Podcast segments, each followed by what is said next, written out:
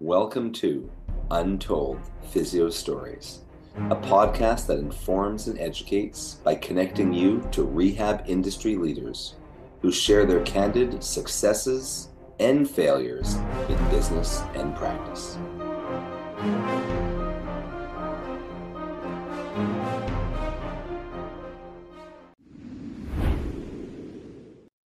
Welcome back to another episode of Untold Physio Stories. I'm one of your hosts, Jason Shane from Shane Physiotherapy, and my co host and extremely good friend. Wow, extremely. That's great. Yes, it's Dr. E with Modern Manual Therapy, EdgeMobilitySystem.com, the eclectic approach in UpDoc Media. How are you today, Jason? I'm doing really well. I enjoyed your last story talking about. Uh, uh, your experience with having a cervical manipulation slash thrust mobilization on your uh, sort of lower neck, uh, upper T spine there. And that's mm-hmm. a good one mm-hmm. for those of you who want to listen to it. It was our previous episode, and uh, it's uh, it's really interesting hearing it from Erson's perspective, where he had it actually done to him. Yeah, I, and just to be uh, real, I, I was not calling out at all the practitioner who was learning the technique, who never did thrust manipulations uh, in his entire career. I just it was just what I learned and kind of what I experienced about the recovery of it, because that could have happened with any any clinician. Agreed. And you have another story for us today. I do. So there was a cyclist who uh, found me through another cyclist that I treated, and she's another story in and of herself. But she told me that last September she fell off her bike, and ever since then she's been having hip pain. And she was in the middle of, um, I forget what it was exactly called, not just uh, mountain biking, but some other kind of cross trekking type of sport where they have to like carry their bike so far, and their bike called, doesn't act. Is it motocross? I don't know, no, no, no. It doesn't have suspension even. Um, oh, okay. It was just some kind of like specific type of mountain biking. But anyway, she had hip pain. She saw their clinicians, obviously, and they didn't improve. So um, I ended up seeing her maybe, so she fell off her bike in August or September, and I saw her probably about six weeks later. Mm-hmm.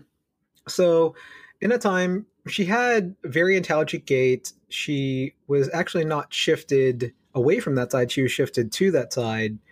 Uh, and it turns out that a combination of some hip mobs and some uh, kettlebell carries to kind of straighten her out. So she was shifted to the right, which is actually shifted to the painful side, to the side she fell on. Yeah. Carrying on the right actually helped her versus carrying on the left. And then some repeated extensions also made her feel quite a bit better. Cool. So she was she was uh, her function improved, and she had just kind of intermittent pain. Her gait was still really kind of off. So I don't even, I, I told her, you know, I don't know, maybe you looked like that to begin with in terms of your walking. Mm-hmm. Maybe you still, you had a slight asymmetry because I, I don't have any baseline. And, yeah. you know, unless you have a movie of you walking, which she didn't, mm-hmm. um, which, which is actually kind of easy to have these days. Uh, I, I don't know if that was, you know, what it is. And I saw her maybe for the, I saw her maybe once a month for the next couple months. Mm-hmm. So by the time I was done seeing her, she was almost 100%. Her gait was still just slightly off. Um, but then she ended up getting a, a follow up x ray. and it showed that she had.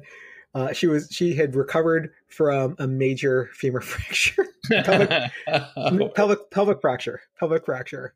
Oh, so the time that I actually saw her, yes, she still had an active mm-hmm. pelvic fracture. Nice. Yep. Uh-huh. uh-huh. oh, I'm so looking forward to titling this episode. Don't be too aggressive in your. Or, or is like pelvic fracture. Erson has a kettlebell for you.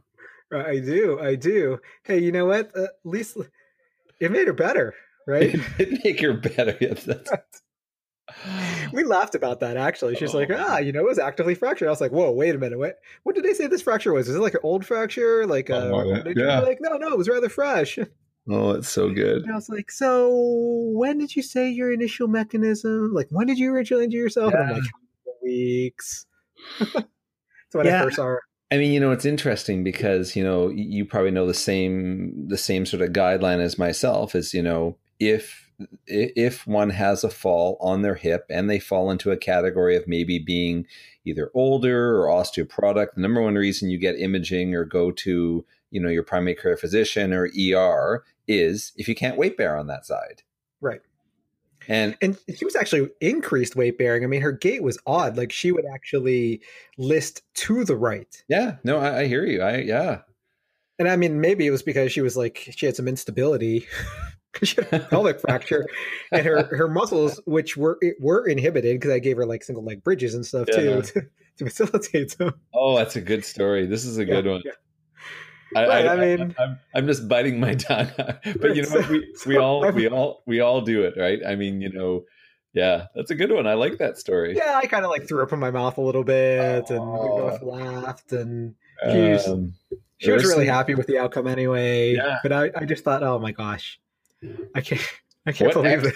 How do you? how- What title will it be? Person treats a patient with active hip fracture. What does he do for her?